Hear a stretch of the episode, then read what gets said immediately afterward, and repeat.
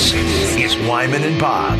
on Seattle Sports, powered through the Alaska Airlines Studio. Streaming live on the Seattle Sports app and at seattlesports.com.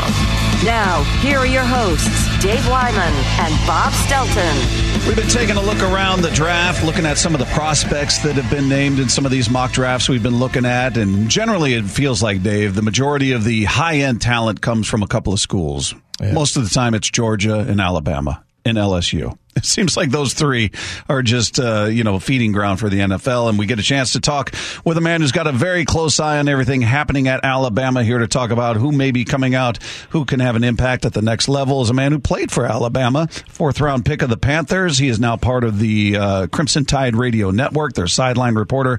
Christian Miller is with us on the Emerald Queen Casino Sportsbook Hotline. How are you, man? Doing well, guys. How are y'all?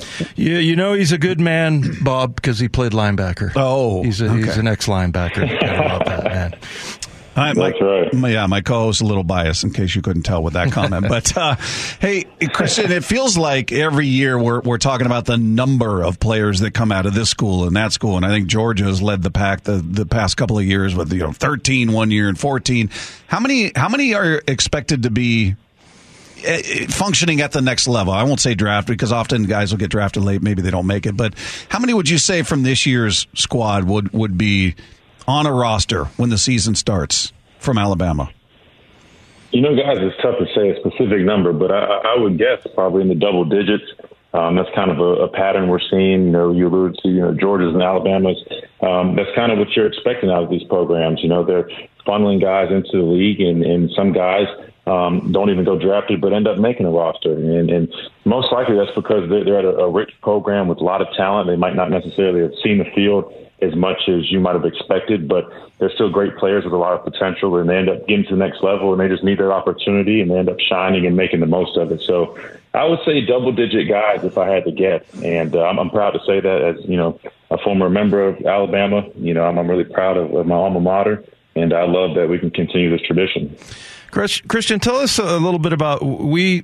You know, we have Brock Huard here at the station, and he he does college football all the time. And he said whenever he covered the SEC, um, it was like it's just a different level, like as opposed to the other conferences. Maybe not ACC, but like you know Pac-12. That it's it's almost like like it's it's football's a religion in Alabama, but mm-hmm. also just that the guys that, that come there, it's almost like they got drafted by a pro team. Like it, it's a huge deal to play Alabama football, right?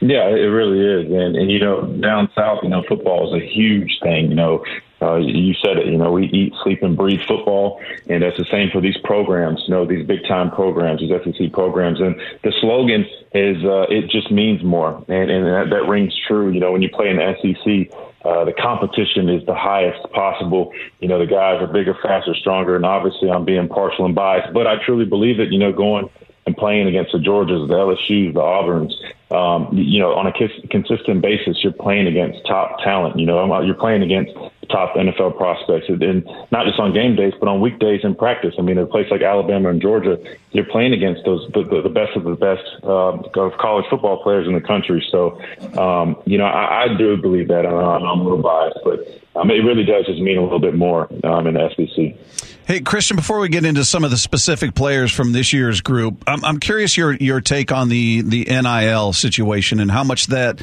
that may impact kids deciding to stay moving forward. I mean, uh, uh, some kids we've heard can make a pretty nice living at the college level. Maybe there's, you know, they're more apt, they're more apt to develop their skills while making a good chunk of change. So do you do you see a a big change coming in, in in the way that you know we'd see a lot of kids leaving early, and maybe that doesn't happen as often, or what kind of impact do you think the NIL situation has?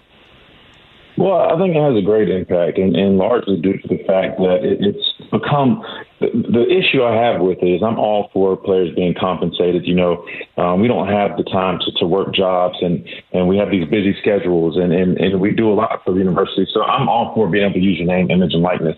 Um, I'm just more of a proponent for it being used once you're in the program. You know, once you make a name for yourself on the field, once you get out in that community, um, I'm against using it as a recruiting tactic because I feel like that's um, where we need to draw the line. Uh, I'm all for parity and equality amongst these programs, and, and a lot of programs aren't able to keep up. And um, using it for recruiting, I just feel like you know there needs to be some type of legislation, some constraints with that. Um, but I'm all for guys being able to capitalize on it because you never know who's going to actually be able to go and play at the next level.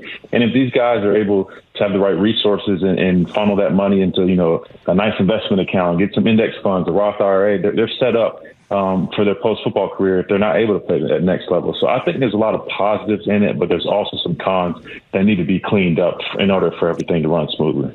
That's interesting. I uh, I hadn't thought of it that way, but I, I tend to agree with you there. Hey, okay, so let's get into it, Christian. Um, you know, based on whatever mock draft you look at, sometimes you see Will Anderson, uh, the the linebacker uh, from Alabama, as really an edge rusher. He's the number one pick. Mm-hmm. I'm looking at Bucky Brooks. Uh, tell us a little bit about Will Anderson and just what what he can bring. I love Will. Know, I've gotten to know him um, he's been on campus. As a matter of fact, I met him actually when he came on a visit uh, to Alabama. I was in town um, either training during the off season or preparing for the draft. I can't remember what year it was, but I, I met him while he still was in high school, and he blew me away when I first met him. He was always a mature guy, um, you know, wise beyond his years, very humble kid, and um, you know that, that's who he is off the field. He's a great guy, respectable guy. Um, he was raised the right way, but on the field, I mean, you look at him. I mean, the tape uh, tells itself. You know, you look at him; he's a hard-nosed, physical football player, a real old-school type of player that you don't see as much anymore. You know, a lot of guys like to be finesse nowadays. This guy does not run away from contact. He puts his nose in everything. He's got that perfect blend of size and speed. Um, he's probably about six four and some change, probably 245 plus pounds, but you know he's strong but fast. He's athletic enough to bend the edge.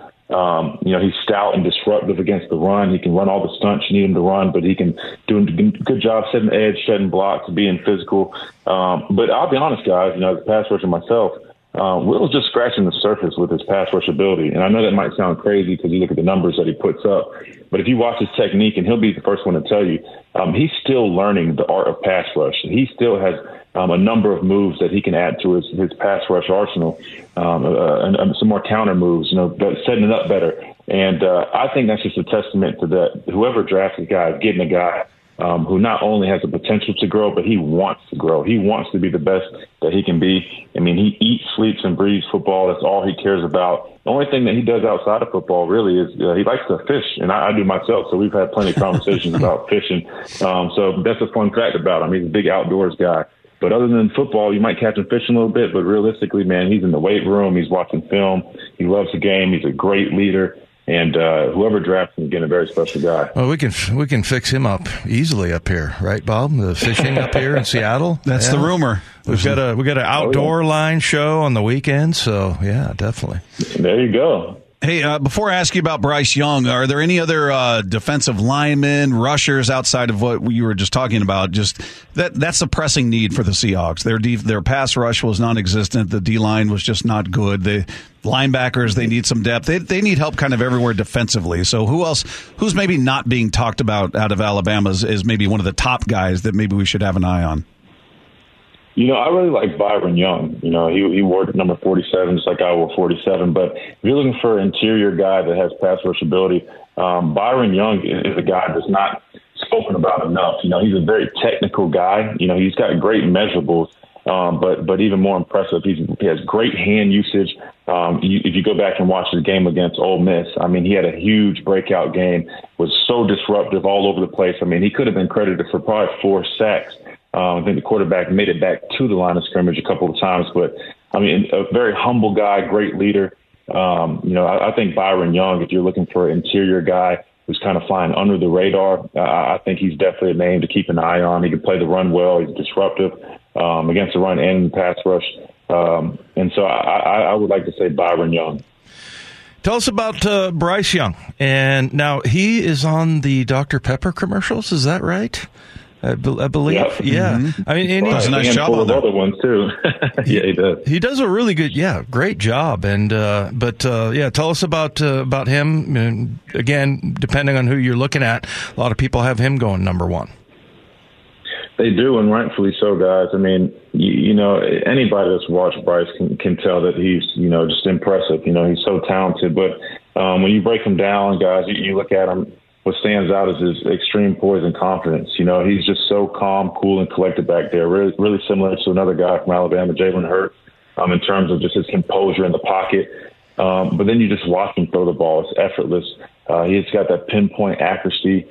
Um, this guy is a student of the game. You know, you've heard recently where they'll come in on a Sunday which you don't even have to be in there Sunday other than, uh, you know, we do stretch and stride and a quick little workout. There's no meetings, but Bryce is up there watching film. Bryce is up there breaking down the game and, and offering his input and insight onto what could have gone better and what they could add moving into the weeks forward. And the coaches are taking that into consideration. That to me is a testament of how trusted he is and how much of a student of the game he is. And, and then you just watch him, man. He's, he's like a magician out there. He eludes pressure. He improvises as good as anyone.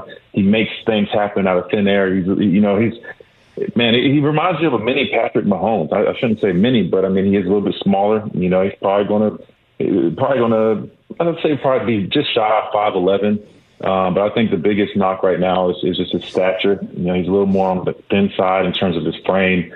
Um, but but here's the thing: you can't add height, but you can add weight. I had to add weight when I got to college. I put on 40 plus pounds uh, once I got to Alabama. Bryce is still a young guy, maybe 21 years old. He's going to grow and develop. You know, you put a little bit of weight on him, that's not going to be a concern. And to anybody concerned about his size, I'll say this: he did it at the highest level in the SEC. He won a Heisman at that that height and weight. He, he's been in national championships at that height and weight. And really, the only injury he's really seen was that shoulder injury, that AC joint. And look how fast he came back from that and played at a high level after that and was still durable, taking big hits, taking shots on that shoulder, and played through it in the SEC, which is known to be fast and physical and the top talent. So I can't say enough about Bryce Young. I think he's going to have a phenomenal NFL career, and whoever gets him is, is going to get a great leader and a great playmaker on offense. Yeah, and you, you just hit on what I wanted to ask you about, and that was his stature. I was reading a quote from uh, ESPN's Todd McShay. Said he revealed that Young's official height has been measured at five ten and a half, and I, I saw a list. He was listed at six feet. I guess he's officially five ten and a half.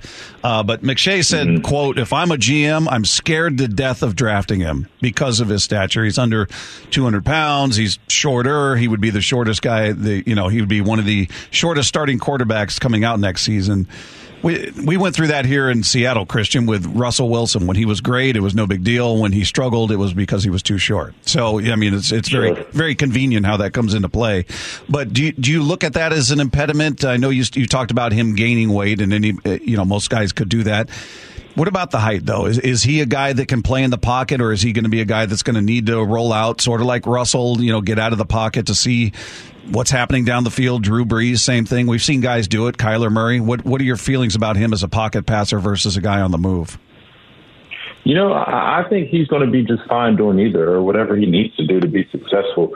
You know, I, I heard the Todd McShay quote, and, and my argument to that is, you know, he's done it at Alabama, one of the best programs in the country, if not the best, going against the top talent year in and year out. And his height didn't affect him, and nor did his weight. You know, again, this guy um, has been extremely durable. And so that to me answers those questions. Now, this would be different if we're breaking down a, high school recruit who hasn't played in the SEC or won a Heisman Trophy. I could understand you, you know, being a little dubious of, of his stature. But the thing is, he's proved it week in and week out uh, in the SEC. And to me, that that's enough proof. That's all I need. Now, I, I get, you know, that there, there could be concerns if you're a GM, but it's like Coach Saban always told us, you know, and during the draft process, these scouts and coaches, they're looking for butts right? They're not going to look for ands. They're going to say, well, he's a Heisman Trophy winner, and they're looking for buts. That way, they don't they can get you at a lower rate or lower value. So they're going to say, you know, yeah, he's a Heisman Trophy winner, but he's five ten and a half. He only weighs 190 pounds. Can he hold up? And those answers are, are already there on the tape. You know, he, he's done it at a high level, and he, he's been healthy doing it. So I, I just don't think it's that you know uh, critical in terms of him being that high. I know we would love it if he was six three, six four, two hundred plus pounds, but the fact of the matter is he's not. But does that you know make him any less of a football player? Absolutely not. I, I think he'll be just fine at the next level. Uh, Christian Miller, you played uh, you played linebacker for four years uh, at Alabama. Played for Nick Saban. Tell us uh, a little bit about Nick Saban and the the kind of coach that he is. Obviously, really admire that he's able to do it year after year after year. But uh, just tell us uh, about your experiences with him.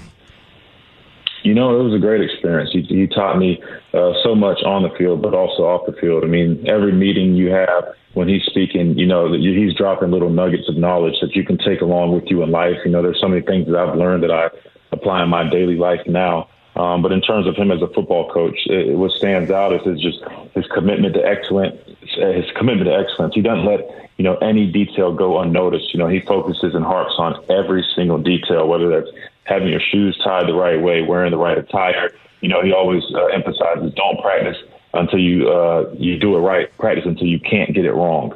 You know, he's all about the little details in every single thing that you do, and I think that's why we see that sustained success with him because he, he holds everybody accountable from uh, the training staff to the equipment staff, the players, the coaches. Every single person involved that has a hand in that organization is held accountable and held to the same standard. Um, so he's a phenomenal leader, a phenomenal coach, and it's been an honor um, to play for him and not only learn the things I've learned as a football player, but also as a man. Hey, Christian, uh, and one last thing uh, from me. Now, this is just sort of rumor, but you hear uh, that, and again, Brock, Brock Huard, our guy here that's at the station, he, he probably gossips too much, but, uh, but he talks about how, you know, I mentioned the SEC and how, like at Alabama, it's a huge deal. Uh, so that the players there are more likely to play hurt and they're more likely to, you know, maybe take a shot, things like that. And, you know, there was a, a you know, kind of a thing, some momentum going that, oh, the, the players that come out of Alabama or SEC are a little bit more beat up because they'll do mm-hmm. anything to get on the field. Dispel that rumor or confirm well, it. Well, well, I'll, I'll say this. You know, I mean, playing in the SEC is tough. I mean, it, uh, to me, it's the most physical conference in college football. So you're going to deal with injuries, you're going to deal with pains, um, but that's part of the game. That's something you sign up for uh, when you when you play the sport of football, or really on any level. And uh, it's just one of those things that, yeah, you know, we, we would do everything we could to get back out there. I tore my biceps my junior year supposed to be out for the season, and I, I rehabbed my tail off to get back out there and was able to play the last few games. We ended up winning the national championship that year, and uh, I don't regret it for the world because that that was honestly one of the most memorable seasons, even though I missed countless number of games with the injury. So I, I, I hear those rumors about that, and, and I will say, yeah, there's probably some truth there. We are a little beat up because you know we're going against the best of the best, and it's a physical conference. But yeah. I don't think that takes away from anybody because I think there's just as many guys out there that played in the SEC or Alabama that are having long, prolonged, you know, careers um, at, at the next level. Um, and you're going to have you know a couple guys who you know deal with injuries, and it might you know hinder them. But for the most part, guys are pretty healthy and are having success at the National Football League. Does it make you nuts, Christian, to hear people talking about Georgia or the new big big man on campus? They're the the new uh, standard, oh, and Alabama's man. now trailing them. Yeah, look, you know, it, it, it's tough to hear, but look, you got to give credit where credit's due. You know, Georgia, the back-to-back national championships. Kirby Smart is doing a phenomenal job over there, and and right now they they are the reigning champs. I'll give them that. But in order to catch up with the Alabama guys, I mean, we're talking about prolonged success, sustained success. I mean, we're, we're talking about six national, six, seven national championships in the past, what, 10, 15 years or whatever the number is. And now lost count. There's so many. So uh, it's tough to hear, guys. But I look, I, I have to give my credit where it's due. I give all respect to Kirby Smart and Georgia. They're, they're playing great football right now, but don't count uh, my Alabama Crimson Tide out. Trust me, we're not done just yet. I, I, don't think anybody's foolish enough to count out Alabama when it comes no. to college football. That's yeah. that's not that's not smart. Christian Miller, part of the Crimson Tide Radio Network, has been our guest here with Wyman and Bob. Christian, pleasure to speak with you. Thanks so much for taking time with us. Thanks, guys. It's been great. I appreciate you. Y'all have a good one. You, you too. too. There you go. Christian Miller, former player. He was a fourth round pick of the Panthers, and now he's uh, their sideline reporter on the uh, Crimson Tide Radio Network, giving some insight. Yeah, Bryce Young you know the the lot of the mock drafts have him going number one. I think in that Mel Kiper one that just came out that I was telling you about, he's got him going number one with uh, the Houston Texans trading up into that spot to get him with the Chicago Bears, according to his mock draft. But yeah, I saw that quote from McShay saying he's officially five ten and a half, and then I looked at another spot listed him at six feet tall. Well, it's funny how um, when you get in, when I went to the combine, I mean, I've been six two my whole life, and uh, they told me I was six one and fifteen sixteenths. Okay, way off. Yeah, so they're just uh, they're very particular about that that part of it. But yeah, I, you know that's that's something I don't think is ever going to go away. But you know, on the other end of the spectrum, and this is what's interesting. I remember Sean um, Salisbury talking about this. Our, our buddy Sean you can be too tall too. I mean, there's kind of a range in there, but I don't know, man. I, I just, you know, Russell Wilson and what was he listed at? Five ten and five eighths. Five ten and five eighths. Yeah. he's five ten. Probably. I mean, he's you know, and then and you're right. I mean, that's remember the one year Russell all of a sudden became too short, and then Pete Carroll became too old. And Yeah, when know, it, when they struggle, When you- these things are liabilities, and when they when they're succeeding, it's all nonsense. And yeah, it's very convenient how that works. out. Well, and I mean, especially for Russ, I mean, after a while, like you, you have the numbers to support that. So how are, tell me how he was getting it done during, especially that, that one streak that he had in 2016 where he, he was like 83% for five games. Uh, every ball he threw to Doug Baldwin was caught or something like that. So yeah, how do you explain that thing? And so I, yeah, I just, I think that comes a lot of times from not necessarily the teams themselves.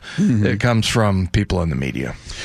Uh, you guys can text in whenever you'd like. 866-979-3776, powered by Mac and Jack's Brewing Company. I, I love the disparity in, in opinions on things. And uh, oh, you're not talking about our crazy texters. yes? I am. Uh, the You four, know why, Bob? 425. They're all on the weed. Are they on the weed? Is that what's going on? No, it's not Friday yet. We'll start that up later. they they only smoke on Fridays. Uh, Four two five said this guy's a joke. I understand hyping up your guys, but Alabama slash SEC football is not the NFL. Followed by this is a damn good interview from Car- Carter in Tacoma. So well, thanks, Carter. Jeez. it just it reminds me of uh, the one we had what last week when everybody loved Schneider. Well, that's great. John is great, and then we had the one guy who said. Terrible interview. You didn't ask about Geno, didn't ask about the draft week or whatever they said. Yeah, and we're like, yeah, we just can't really ask those things. But, uh, and we did ask the week before too Yeah. those very questions. But yeah, it's it's uh, I always love when you when you get them back to back like that and they're just absolutely opposite. So whatever your opinion is fine. 866-979-3776 powered by Mac and Jack's Brewing Company. Coming up, we're seeing more and more that the NFL highly values Geno Smith. We'll get into that next with Wyman and Bob. This is Seattle Sports on 710. Wyman and Bob Powered through the Alaska Airlines Studio. on Seattle Sports and the Seattle Sports app. Coming up at 5 o'clock, El Hombre, Michael Bradley joins us as he does every Tuesday at 5 with Wyman and Bob, Seattle Sports on 710. Our thanks to Christian Miller, who joined us in the previous segment, giving us some insight into what's uh, what's coming out of Alabama this year and who we should be keeping an eye on. So we'll see what goes on there. But uh, there's everybody's evaluating. There's different lists. There's mock drafts. There's free agent lists, and there's a new free agent list that came out of the um, uh, NFL.com. 101 top NFL free agents. Greg Rosenthal. Greg Rosenthal. Why 101? I don't know. Just to get Do they somebody explain? to click on it. Usually in the in the beginning they'll give you an explanation, but um, just scrolling down the list, just looking at pressing needs, and, and one need that's that's more. I don't know if it's more urgent because uh, Austin Blythe retired. I don't know if the Seahawks were bringing him back or not. We, we you and I disagreed on how good he was or wasn't last year. I didn't think he was great. I didn't think he was brutal. I just didn't think he. I thought at times a liability. Didn't know if they were going to bring him back or not. He was a free agent. He's elected to retire, and he had, he had talked about retirement prior to this this last season. So not not the biggest surprise. So I don't again not knowing what the Seahawks' intentions were. Maybe they were going to be on the lookout for a center anyway, and maybe they thought, all right, we, we need more beef up there, or we want something different in that spot. Now where do they get it? They, we've had a couple people texting in saying they go draft, do they go free agent? I think they'll do both. I think the free agent list. I'm just looking at this list, Dave. The the top center listed is Kelce, who's 35 years old, and in the little description talks about him either re-signing with the Eagles or retiring. So he doesn't appear to be an option, and even if he was, it'd be a short-term one. Um, you know who the next center on the list is? Ethan Pocic, Yep, number 65. he's the next highest-rated center on He there. had a good year in Cleveland, apparently. You know, I was uh, listening to, I think it was Baldy, uh, was breaking him down on uh, NFL. And then, you know, obviously, I haven't paid a lot of attention. We didn't play the Browns this year. But, uh, yeah, it was, uh, it's kind of interesting. And he's a big dude. If you remember that about him, I mean, he's he's a lot bigger. And I, I would say, you know, right now the Seahawks are looking at Kyle Fuller, Mm-hmm. and then the other guy I've seen around is Joey Hunt, and I love Joey Hunt to death. He's the smartest linebacker or uh, offensive lineman in the league, probably, but he is A little undersized. very undersized. So, and you know, I hope he makes it and everything. But yeah, that's uh, that's kind of interesting. The the other thing that stood out to me is that Geno is now at number two. So, I mean, and this is Greg Rosenthal, and, you know, they rely on him pretty heavily. I think he's more of a, a numbers nerd type of guy, but, you know, he's got, if he is, he's, that's why he's got Geno up there because of his completion percentage and, you know, just what, what he was able to get done last year. But did it, did it all of a sudden go, oh, wait a minute, you know, cause I, we talked about this extensively that do other teams really value Geno the way that the Seahawks do? I mean, they know his story here and where he came from and how they invested in him and all that, but other teams may not know that. Now, not so much. You know, maybe maybe we're uh, underestimating his appeal outside because we've if you go and you know listen to the NFL Network, mostly they're talking about Derek Carr. And Derek, you know, Derek Carr's is listed pretty high, um, but you know, as far as uh, you know, evaluating quarterbacks, but um, but yeah, I mean, all of a sudden you see Geno at number two. It's kind of intriguing. Yeah, I don't know if that changes the opinion of the teams. I mean, that's Greg's opinion on, on who he thinks the best guys are. I still have not heard Geno's name whispered, whispered about with any other team, whether it's, you know, eh, unless you want to talk about the worry that, you know, because Dave Canales left, that he was going to go to Tampa Bay. And we had somebody text in earlier in the show that said, Geno to Tampa Bay, book it. Okay. We'll see. Yeah. I, I haven't heard a rumor about it other than worry, other than people going, oh, does that mean he's going to follow him Right. there? But in terms of, hey, the, the thought is, and we already know about Derek Carr. He's had interviews with the Saints and the Jets. Uh, he's going to talk to more teams at the combine. Uh, all the all of the other quarterbacks that are available, you've heard about you know potential landing spots. It doesn't mean that's where they end up, but you've at least heard their name in connection with a couple of teams. You know whether it's Garoppolo, whether it's Carr, what have you. It's uh, even Lamar Jackson. We've heard about Justin Fields. We've heard about, and he's not even a free agent.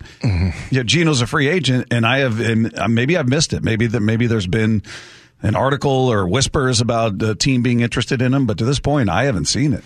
Well, and you're you're talking about the same type of guys as this guy, right? I mean, we're not we're not talking about necessarily teams aren't going to come out and say anything. So yeah, we hear from Greg Rosenthal like we hear from anybody else that's evaluating uh, the the free agent market. So Well, no, I'm talking more about like the Schefters and Albert Breer and those guys that have their sources. And so, you know, my sources are saying this team is interested in this guy. And, you know, it's, it, it's, it's a little different avenue, I guess, than just, you know, Mel Kiper or Greg Rosenthal or those that, you know, evaluate. as versus- opposed to Greg Rosenthal, huh? as opposed to Greg Rosenthal.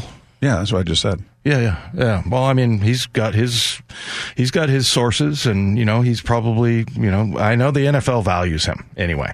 But I mean, in the end, we really we really don't know. I mean, it's not until you hear the teams actually talk about it. You know, these are all a bunch of media guys, but yeah, it just brought that to mind that maybe that is the possibility. I'm not saying he is all of a sudden important to everybody, but Geno, I mean, I hadn't heard that much, and I just have assumed, and maybe that's just my fault, but I've assumed that the Seahawks are going to be able to see the value in this guy uh, much more than any other team, other than Tampa Bay. Now, you know, because they have Dave Canales. So, of course, that connection. The other one, you know, we've talked a little bit about is, uh, is Scott Fitterer in Carolina because, you know, he, he knows him as well. And I think that does come into it quite a bit. You know, whether or not you are a draft guru or what, but if you know a guy, I think that that's, you, you kind of know what to expect because that's the, that's really, especially at quarterback, that's the biggest part. I mean, how's this guy going to fit into your team? How is he going to, you know, be, uh, be as far as a leader and things like that?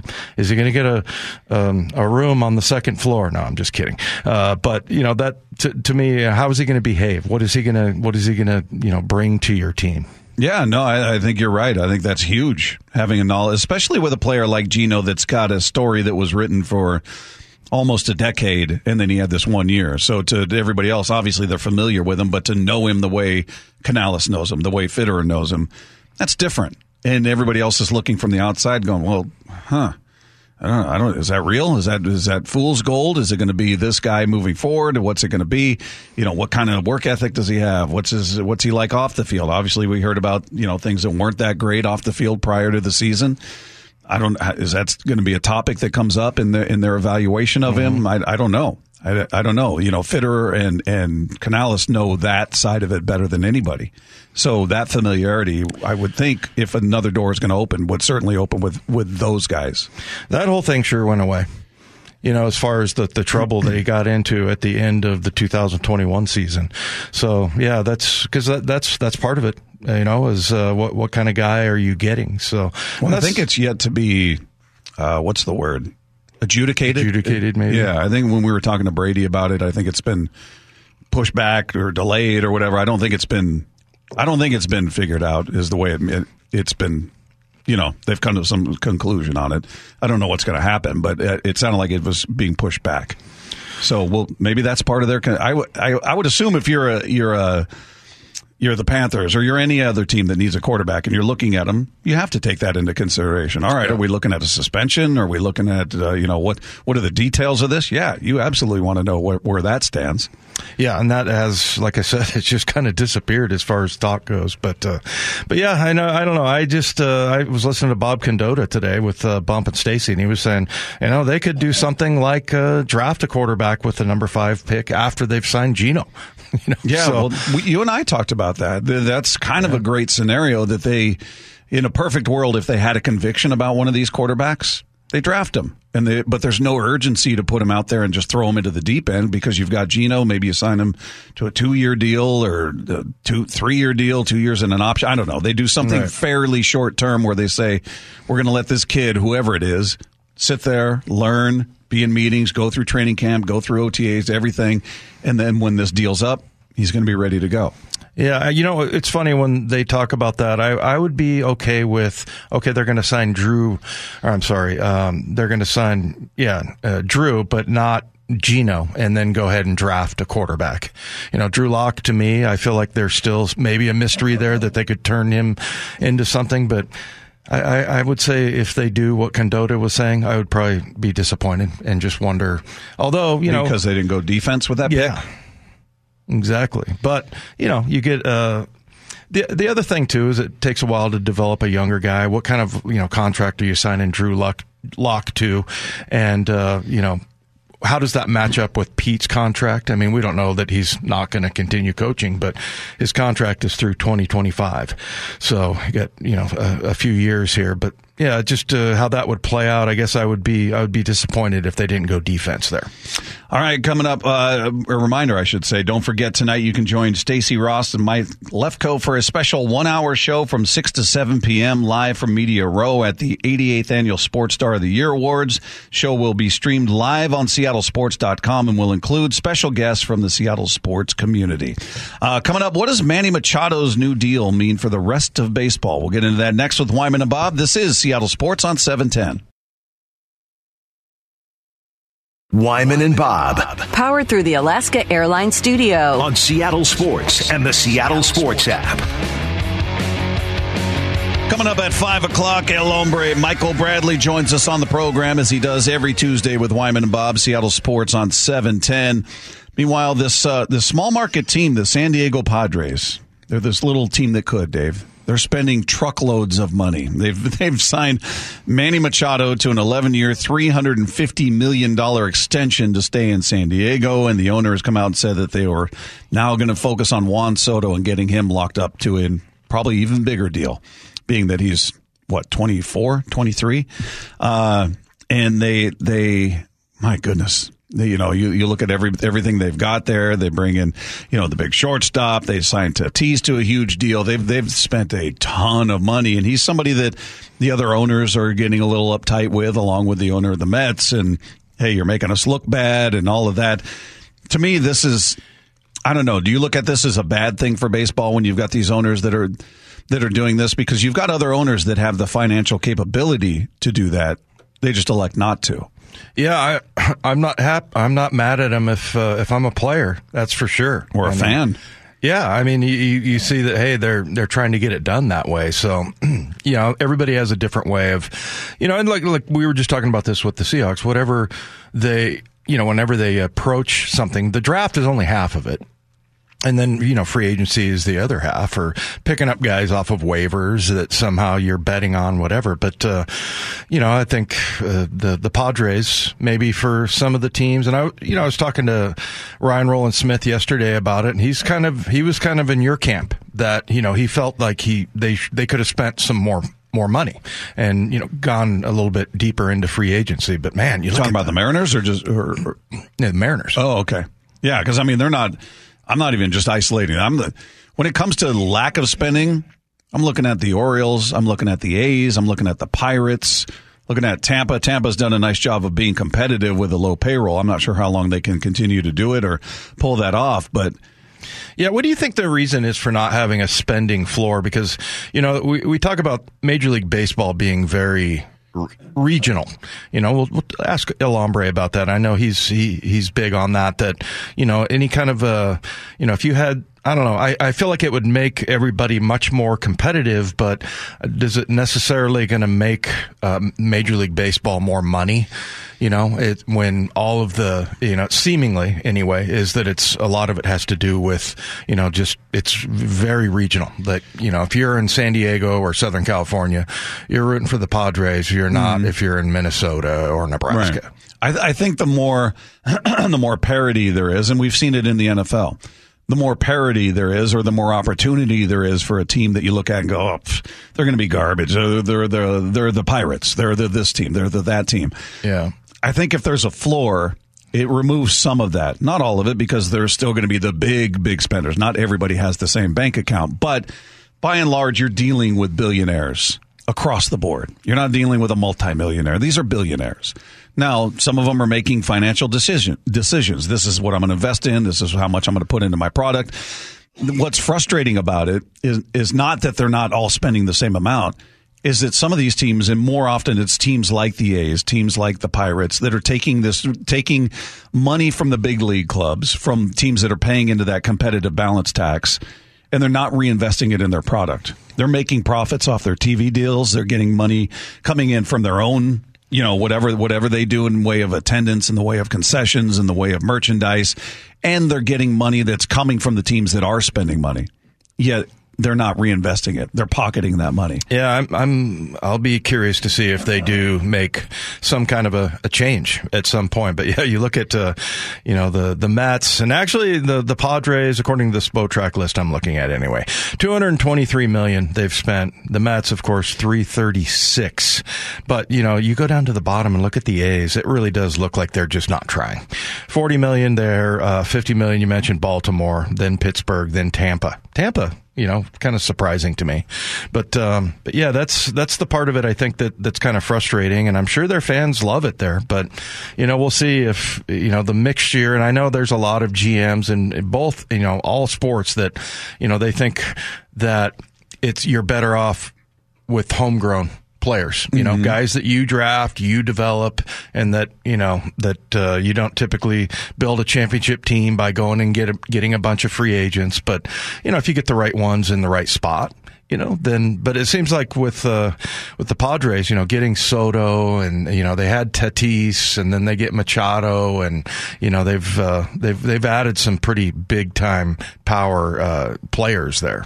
Yeah, yeah, they've they spent a lot of money, and their owner in that article I sent you was pretty good. He was he was pretty just matter of fact, like, hey, uh, you know, this is for the fans, and the, and the they talk. The guy that wrote the article is just talking about, yeah, they're investing, and maybe technically they don't make money, but this is about building the expectation of the fan base, the, the fan, you know, they talked about how the base has grown mm-hmm. in the mm-hmm. past couple years since he started spending this money. They've got more revenue coming in. The attendance is up, which obviously means parking and concessions and merchandise and all.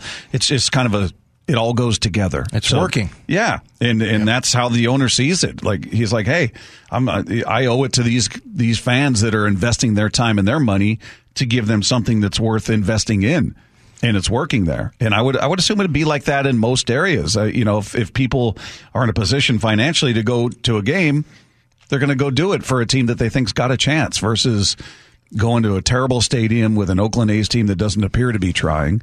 Same with the Pirates, who seem like they're a farm team for every other team in the in the league because anybody that becomes good or becomes uh, you know a player in a position to make a lot of money seems to move on.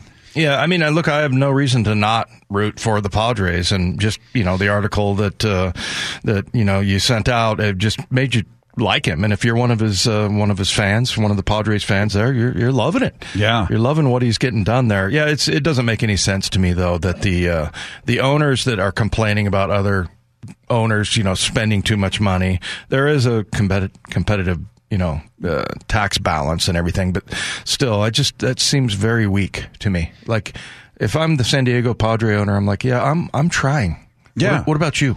Yeah, what are you doing, Oakland? What are Yeah. you doing? What are you doing out there in, in Pittsburgh? What's going on there? Oh, you're pocketing all this money that's coming your way. Okay, that's good. Well, you know, you can you can buy another jet or you can buy another home. How about you? How about you? You bring in a player that might get the fan base excited. There you go. Which in turn will generate more revenue. It's a weird thing. All right, coming up, the start of the combine has led to a lot of movement around the NFL, including one move that greatly impacts the Seahawks. We'll get into that next with Wyman and Bob. This is Seattle Sports on seven ten.